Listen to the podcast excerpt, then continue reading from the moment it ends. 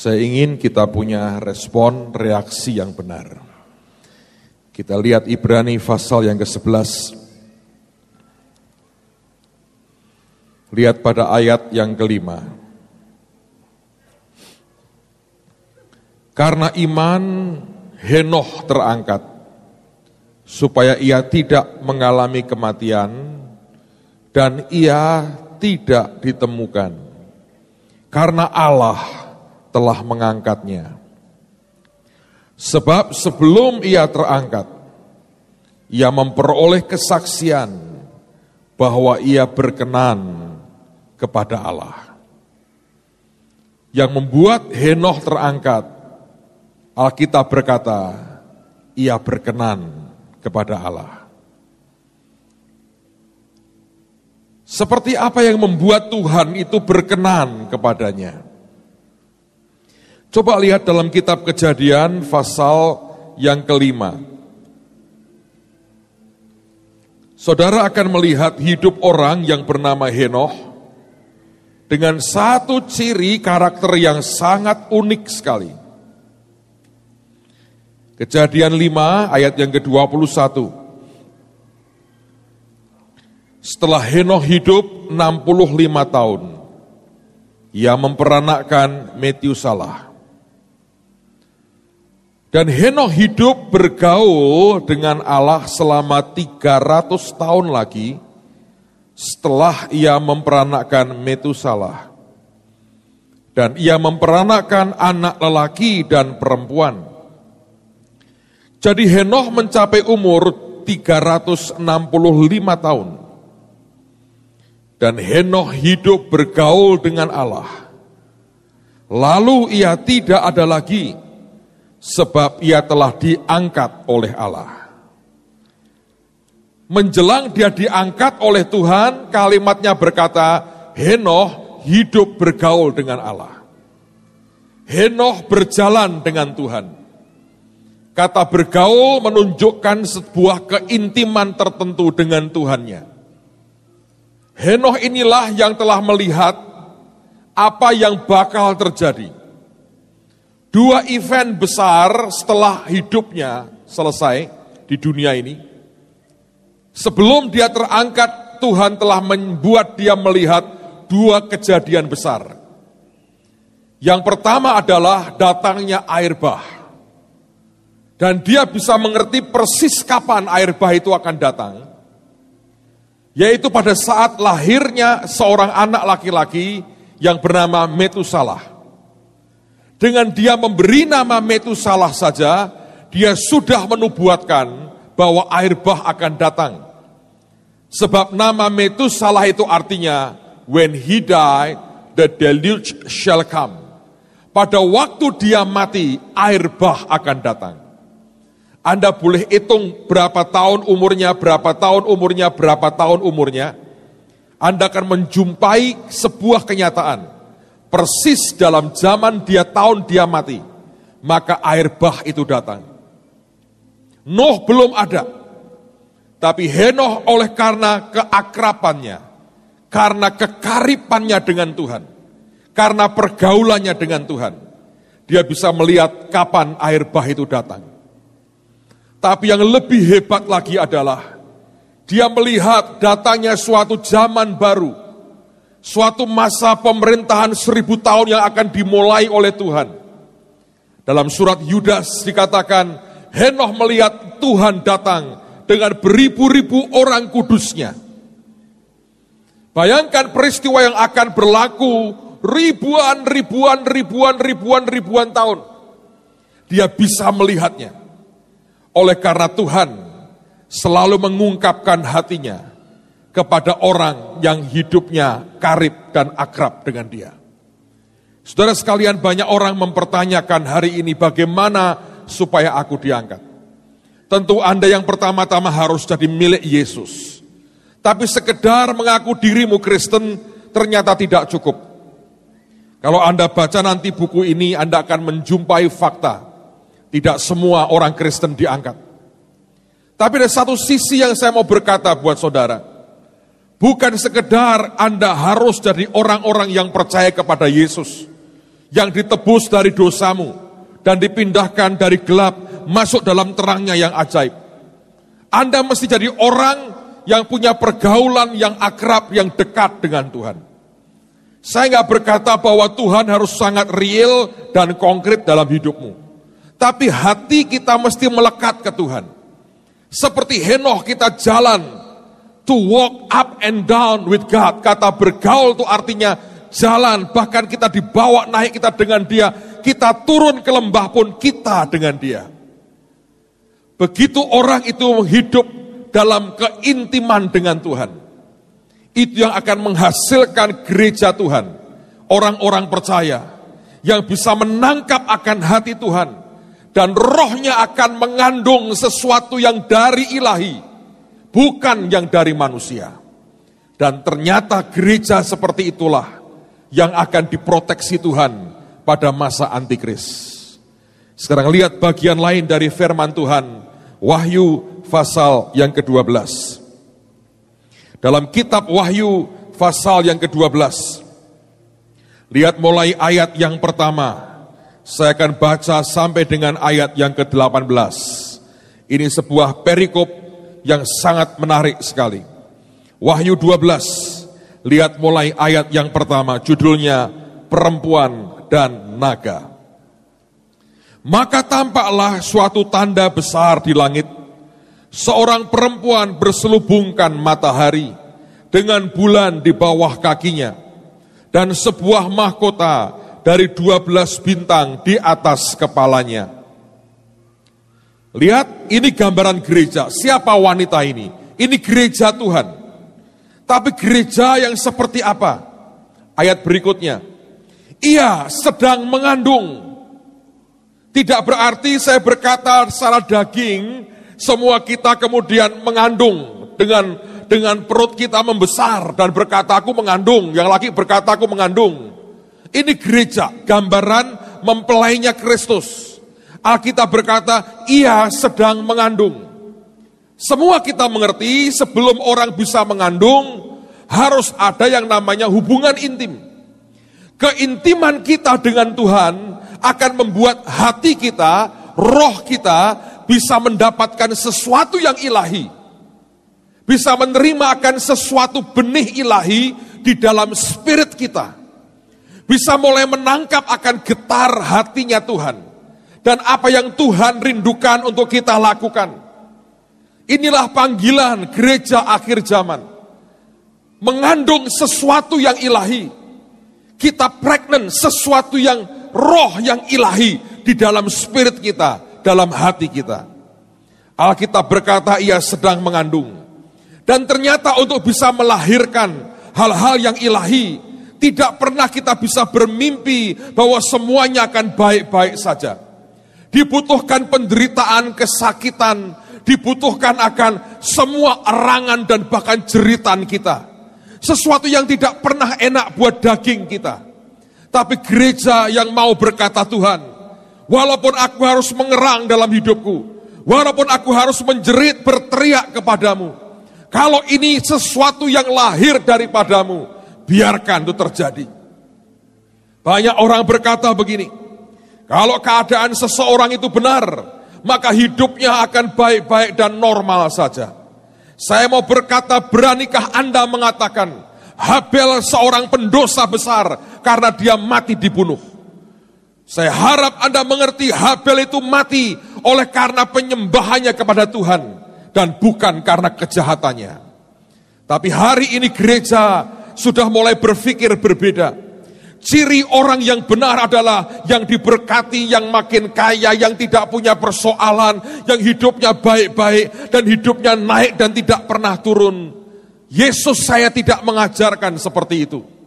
Dengarkan saudara, gereja mengandung, wanita ini mengandung. Ada sesuatu dalam rohnya yang harus dilahirkan. Dan itu bukan sesuatu yang mudah. Dan kalau kita berpikir bahwa itu sesuatu yang gampang, Anda salah besar. Orang yang hidupnya datar dan tidak punya apa-apa. Orang yang hidupnya datar dan tidak pernah bisa mengerti hati Tuhan Anda boleh lihat akan kehidupannya dari awal sampai akhir. Tidak ada perkara besar yang ilahi yang dihasilkannya dan membawa kemuliaan besar bagi nama Tuhan. Lihat apa yang Alkitab kemudian katakan. Ia sedang mengandung dan dalam keluhan dan penderitaannya.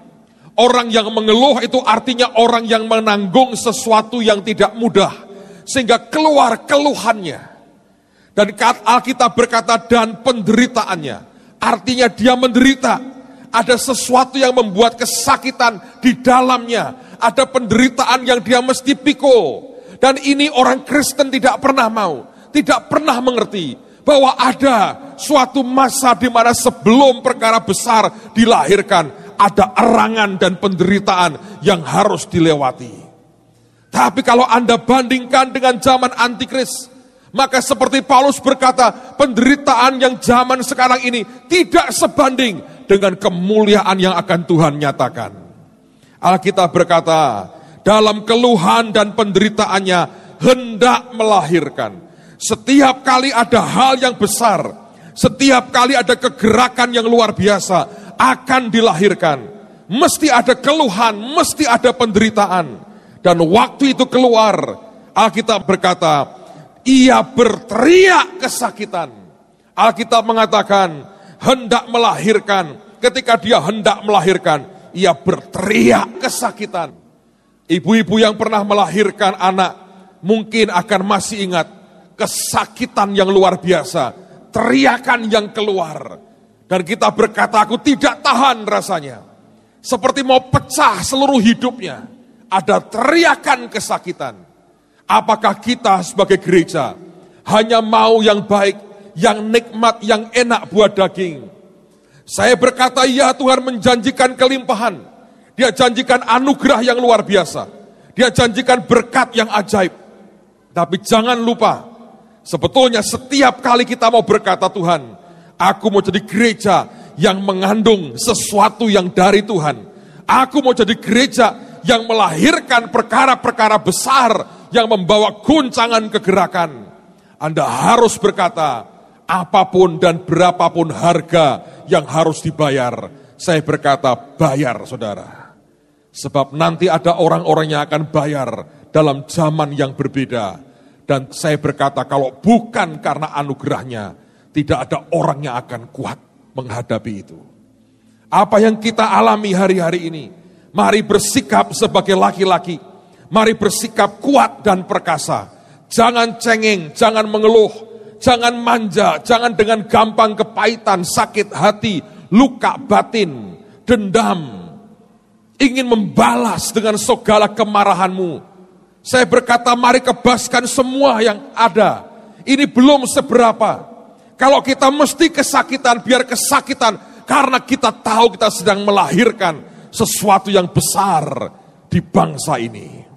Dan itu akan membuat Tuhan bertindak dalam anugerahnya. Lihat ayat berikutnya. Maka tampaklah suatu tanda yang lain di langit. Dan lihatlah seekor naga merah padam yang besar, berkepala tujuh dan bertanduk sepuluh. Dan di atas kepalanya ada tujuh mahkota. Dan ekornya menyeret sepertiga dari bintang-bintang di langit dan melemparkannya ke atas bumi dan naga itu berdiri di hadapan perempuan yang hendak melahirkan itu untuk menelan anaknya segera sesudah perempuan itu melahirkannya. Apa yang kelak akan dilahirkan wanita ini, itu yang dibenci oleh naga ini. Setan tidak pernah mau kalau gereja melahirkan perkara-perkara yang rohani. Karena itulah mulutnya dingangakan. Dia siap menelan setiap apa pun yang dilahirkan gereja yang asalnya dari Tuhan. Anda akan menjumpai mulut naga disemburkan apinya, dikeluarkan semua aumannya, dikeluarkan semua geramnya. Untuk apa? Dia ingin membinasakan semua yang ilahi yang dilahirkan oleh orang-orang percaya. Ayat yang kelima, maka ia melahirkan seorang anak laki-laki. Dalam bahasa Indonesia memang diberi huruf A besar. Saya berkata ini sebetulnya bukan Yesus saudara. Ini bukan Yesus, tapi ini satu kegerakan yang luar biasa, sebuah generasi, sebuah movement Tuhan yang ajaib, yang akan menggembalakan semua bangsa dengan gada besi. Tiba-tiba anaknya itu dirampas dan dibawa lari kepada Allah dan ketahtanya. Semua yang asalnya dari Tuhan akan mengalami penyelamatan Tuhan yang luar biasa.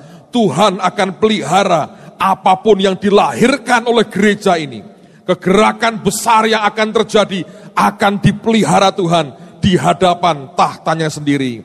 Tapi lihat ayat yang berikutnya, apa yang Tuhan buat bagi gereja yang sedia mengerang dalam kesakitan dan penderitaannya untuk melahirkan hal-hal yang ilahi. Perempuan itu, gereja itu, lari ke padang gurun, di mana telah disediakan suatu tempat baginya oleh Allah supaya ia dipelihara di situ 1260 hari lamanya ini tiga setengah tahun. Saya percaya sebetulnya ini bagian awal dari tiga setengah tahun pertama. Pada saat nanti Anda melihat keadaan makin memburuk, di situlah seharusnya akan dilahirkan sebuah movement kegerakan dari gereja Tuhan yang tahu dia harus melahirkan perkara-perkara yang ilahi. Kalau kita merespon kedatangan Tuhan dengan kita hanya mengurung diri dan hanya mementingkan diri sendiri, hanya sekedar berkata Tuhan angkat aku, angkat aku, angkat aku. Bukan itu yang Tuhan mau. Yang dia mau, dia mau berkata, apakah engkau bisa menangkap hatiku buat zaman ini? Apakah engkau bisa menangkap perasaanku? Apakah engkau bisa menangkap getar hatiku dan kerinduanku yang paling dalam? Yang harus ada dan muncul dari gerejaku, dari mempelaiku sendiri. Itu yang sebetulnya terbaik yang Tuhan mau. Karena lihat wanita seperti ini, gereja seperti ini, yang Tuhan protek selama tiga setengah tahun. Lalu kemudian apa yang terjadi? Ayat yang berikutnya, ayat 7. Maka timbullah peperangan di sorga, Mikael dan malaikat-malaikatnya berperang melawan naga itu, dan naga itu dibantu oleh malaikat-malaikatnya. Tetapi mereka tidak dapat bertahan, mereka tidak mendapat tempat lagi di sorga. Dan naga besar itu si ular tua, yang disebut iblis atau satan, yang menyesatkan seluruh dunia, dilemparkan ke bawah, ia dilemparkan ke bumi bersama-sama dengan malaikat-malaikatnya. Ini bukan peristiwa sebelum Adam dan Hawa diciptakan, sebab dia sudah menyesatkan banyak orang. Dan lihat peperangannya itu bukan sekedar malaikat dengan setan, tapi gereja ikut berperang. Karena perhatikan, kemudian ayat berikutnya bicara soal nyanyian kemenangan.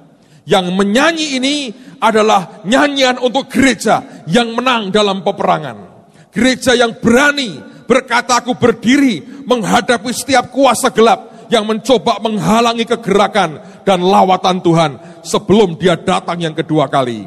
Tuhan memang segera akan datang. Tapi dia mau melihat jiwa-jiwa diselamatkan.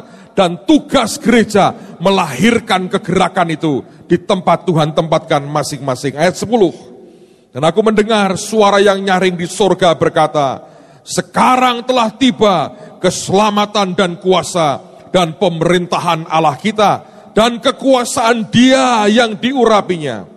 Karena telah dilemparkan ke bawah pendakwa saudara-saudara kita yang mendakwa mereka siang dan malam di hadapan Allah kita. Dan mereka mengalahkan dia oleh darah anak domba dan oleh perkataan kesaksian mereka. Karena mereka tidak mengasihi nyawa mereka sampai ke dalam maut. Ini bukan orang-orang yang cari selamatnya sendiri, tapi hatinya hanya punya satu cinta dan passion, yaitu kepada Yesus dan kehendaknya. Karena itu ayat 12, bersukacitalah hai surga, dan hai kamu sekalian yang diam di dalamnya. Celakalah kamu hai bumi dan laut, karena iblis telah turun kepadamu dalam geramnya yang dahsyat karena ia tahu bahwa waktunya sudah singkat. Setelah satu periode tiga setengah tahun itu, tiba-tiba dia akan dijatuhkan ke bumi. Dia akan mencoba ambil air lagi tahta surga. Dia dikalahkan, gereja juga berdiri dalam peperangan rohani. Berani taruhkan seluruh hidupnya, tidak menyayangkan nyawanya, bahkan sampai kepada maut. Dan mereka tangkap hati Tuhan dan melahirkan generasi yang akan menggembalakan bangsa dengan gada besi, dengan wibawa Tuhan. Ayat 13 apa yang terjadi? Dan ketika naga itu sadar bahwa ia telah dilemparkan di atas bumi, ia memburu perempuan yang melahirkan anak laki-laki itu. Dia kejar gereja itu lagi. Kepada perempuan itu ini bedanya. Setiap orang yang telah melewati suatu masa peperangan rohani yang sangat dahsyat, Tuhan tiba-tiba memberikan kelengkapan yang berbeda. Kepada perempuan itu diberikan kedua sayap dari burung nasar yang besar, great eagle, raja wali yang besar. Supaya ia terbang ke tempatnya di padang gurun, di mana ia dipelihara jauh dari tempat ular itu selama satu masa dan dua masa dan setengah masa. Ada lagi pemeliharaan Tuhan yang ajaib sekali. Lalu ular itu menyemburkan dari mulutnya air sebesar sungai ke arah perempuan itu, supaya ia dihanyutkan sungai itu. Tetapi bumi datang menolong perempuan itu. Ia membuka mulutnya dan menelan sungai yang disemburkan naga itu dari mulutnya maka marahlah naga itu kepada perempuan itu, lalu pergi memerangi keturunannya yang lain. Lihat ada keturunannya yang lain. Siapa mereka? Itu gereja, itu kegerakan, itu adalah orang percaya yang tidak dengan gada besi. Itu cuma sekedar orang, ya orang Kristen biasa. Yang buat Tuhan berkata kamu Kristen baik but not good enough. Sebab Tuhan mau bawa ke tahtanya mereka yang keluar begitu perkasa dengan gada besi, dengan wibawa Tuhan. Tapi gereja ini juga melahirkan yang lain, yang biasa, yang tidak ada movement apa-apa, tanpa gada besi, tanpa kekuatan untuk berperang. Alkitab berkata, maka marahlah naga itu kepada perempuan itu, lalu pergi memerangi keturunan yang lain yang menuruti hukum-hukum Allah dan memiliki kesaksian Yesus dan ia tinggal berdiri di pantai laut. Saudara sekalian, saya mau berkata, dengarkan demi kasih Tuhan, saya mau berkata begini. Yang penting setelah Anda mendengar semua tadi, Anda menyaksikan cuplikan drama tadi, Anda melihat bahwa ini waktunya. Nanti kalau Anda mulai baca buku ini, Anda mengerti bahwa ada satu urgensi yang sangat kuat yang Tuhan mau berkata. Apakah aku, kata Tuhan, bisa mendapatkan di tengah-tengah kita ini gereja yang mau melahirkan dengan penderitaan, dengan kesakitan, dengan erangan, sesuatu yang dari hati Tuhan. Apakah sekedar dia akan melihat sebuah kumpulan orang yang haus akan berkat dan mementingkan akan egonya dan dirinya sendiri? Penuh dengan kebencian, dengan kepahitan, dengan amarah, dan kebenaran dirinya sendiri. Apakah Anda termasuk juga keturunan yang dengan gada besi berkata, kami berperang demi nama Tuhan dan kita akan rebut jiwa-jiwa untuk dia? Ataukah kita jadi orang yang tergolong keturunan yang lain? Memang ada kesaksian Yesus, memang kita mengerjakan banyak hukum, dan banyak orang hari ini merasa dirinya paling benar dan paling hebat, dan paling suci, dan paling oke, okay, sehingga dia berkata, aku akan baik-baik saja. Tapi kalau hanya sekedar itu, tanpa tanda petik gada besi di tanganmu, engkau tidak akan pernah bisa masuk dalam kategori yang pertama. Saudara sekalian banyak orang bertanya, Pak lalu apa yang saya harus buat? Mulai belajar bergaul dengan Tuhan lebih lagi. Nikmati saat-saat dengan Tuhan lebih lagi. Minta Tuhan curahkan isi hatinya kepadamu lebih lagi. Lalu kemudian mulai bergerak berkata Tuhan, Biarkan ini penggembalaan kepada bangsa-bangsa mulai terjadi. Anda mesti datang di mana pun engkau berada. Mulai doakan sekolahmu, doakan kelas-kelas kita. Minta supaya Tuhan lawat kelasku. Tuhan lawat sekolahku. Di tempat engkau bekerja, Tuhan lawat perusahaanku, lawat kantorku bekerja.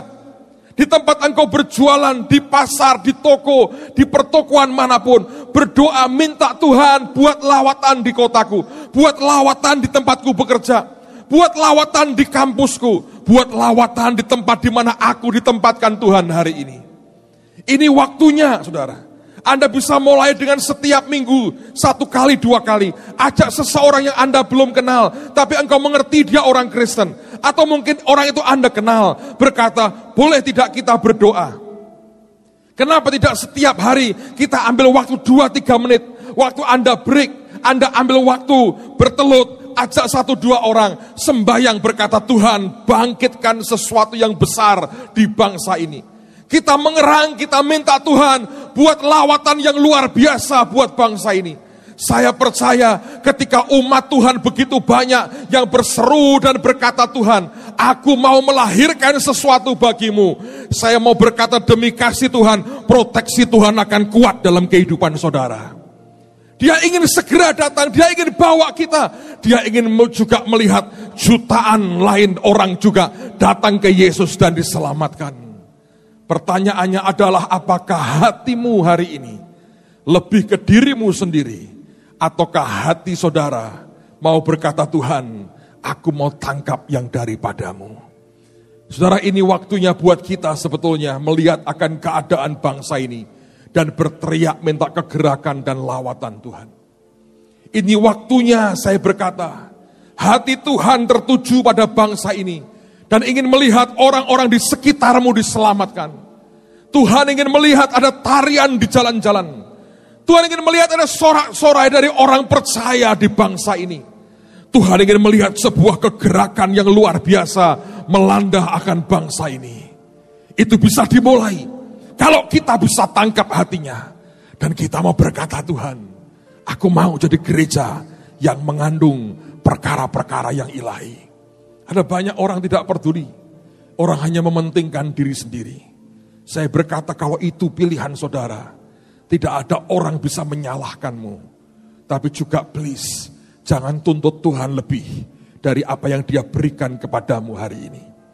Hati Tuhan saya bisa tangkap sering kali luka sekali. Orang bahkan tidak pernah bisa saling mengasihi.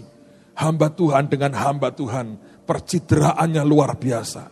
Kebenciannya luar biasa Ngeri sekali penghakimannya satu dengan yang lain. Anak Tuhan apalagi. Hancur semuanya. Tidak usah tunjuk orang lain. Tidak usah salahkan orang lain. Sebab nanti kelak ketika semuanya terjadi. Tidak ada orang saling menunjuk satu dengan yang lain. Dan detik itu Anda boleh teriak sampai jebol tenggorokanmu. Tidak akan ada pertolongan lagi. Saya mau berkata, saya hadapkan hari ini saya tidak bicara jauh-jauh dan muluk-muluk. Saya hadapkan orang-orang di sekitarmu. Saya hadapkan teman-teman sekolah dan kuliahmu.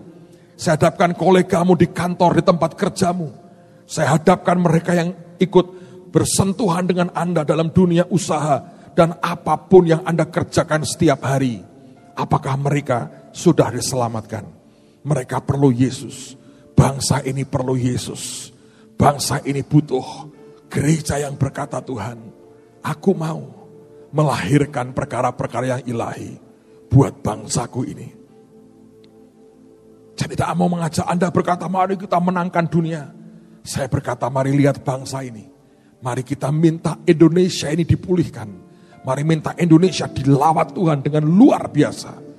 Mari minta supaya kegerakan terjadi melanda bangsa ini. Saya berdoa dengan itu hati Tuhan akan disenangkan. Dan dia akan berkata, ini yang aku suka. Ini umat yang aku suka. Ini umat yang mengerti hatiku. Ini sahabatku yang mengenali aku. Tuhan berkata, aku tidak ingin panggil engkau lagi hamba. Karena hamba tidak mengerti apa yang diingini tuannya. Aku memanggil engkau sahabat. Dan pada waktu engkau jadi sahabatnya, Persahabatan tidak pernah meninggalkan satu dengan yang lain. Kalau engkau jadi sahabatnya orang yang tahu akan hatinya, kalau dia datang kembali, dia ambil sahabat, sahabatnya. Henoh bergaul dengan Tuhan dan dia terangkat. Saya berdoa, Tuhan taruh beban itu di hidup kita. Saya ingin lihat sekolah-sekolah mengalami kegerakan. Saya kepengen lihat anak-anak berdoa. Jam istirahat dipakai 2-3 menit berkumpul. Gandeng tangan berlutut di kelas mereka. Berdoa kepada Tuhan. Maka akan lahir sebuah generasi yang cerdas dan takut akan Tuhan. Saya bermimpi, saya lihat di tiap-tiap pusat bisnis, anak-anak Tuhan bertemu. Sebelum ngomong apa pun, dua, tiga menit, berdoa, saling berpegangan tangan. Minta Tuhan memberkati dan melawat bangsa ini. Saya bermimpi, saya melihat di tiap kantor. Orang-orang percaya, bukan jadi jago gosip dan korupsi. Tapi orang-orang itu bisa bertelut dan berdoa minta Tuhan melawat bangsa dan kantornya. Saya berdoa di kantor-kantor gereja, di kantor-kantor pelayanan, bukan kumpulan orang-orang sakit hati yang lagi berkumpul dan tiap kali membicarakan kepahitan hidupnya yang membosankan itu. Tapi diisi dengan tangisan ratapan, minta supaya Tuhan beri jiwa-jiwa datang kepadanya. Saya berdoa, saya berdoa di tiap hati kita. Tiap hari ada erangan yang berkata lahirkan sesuatu ya Tuhan lahirkan sesuatu.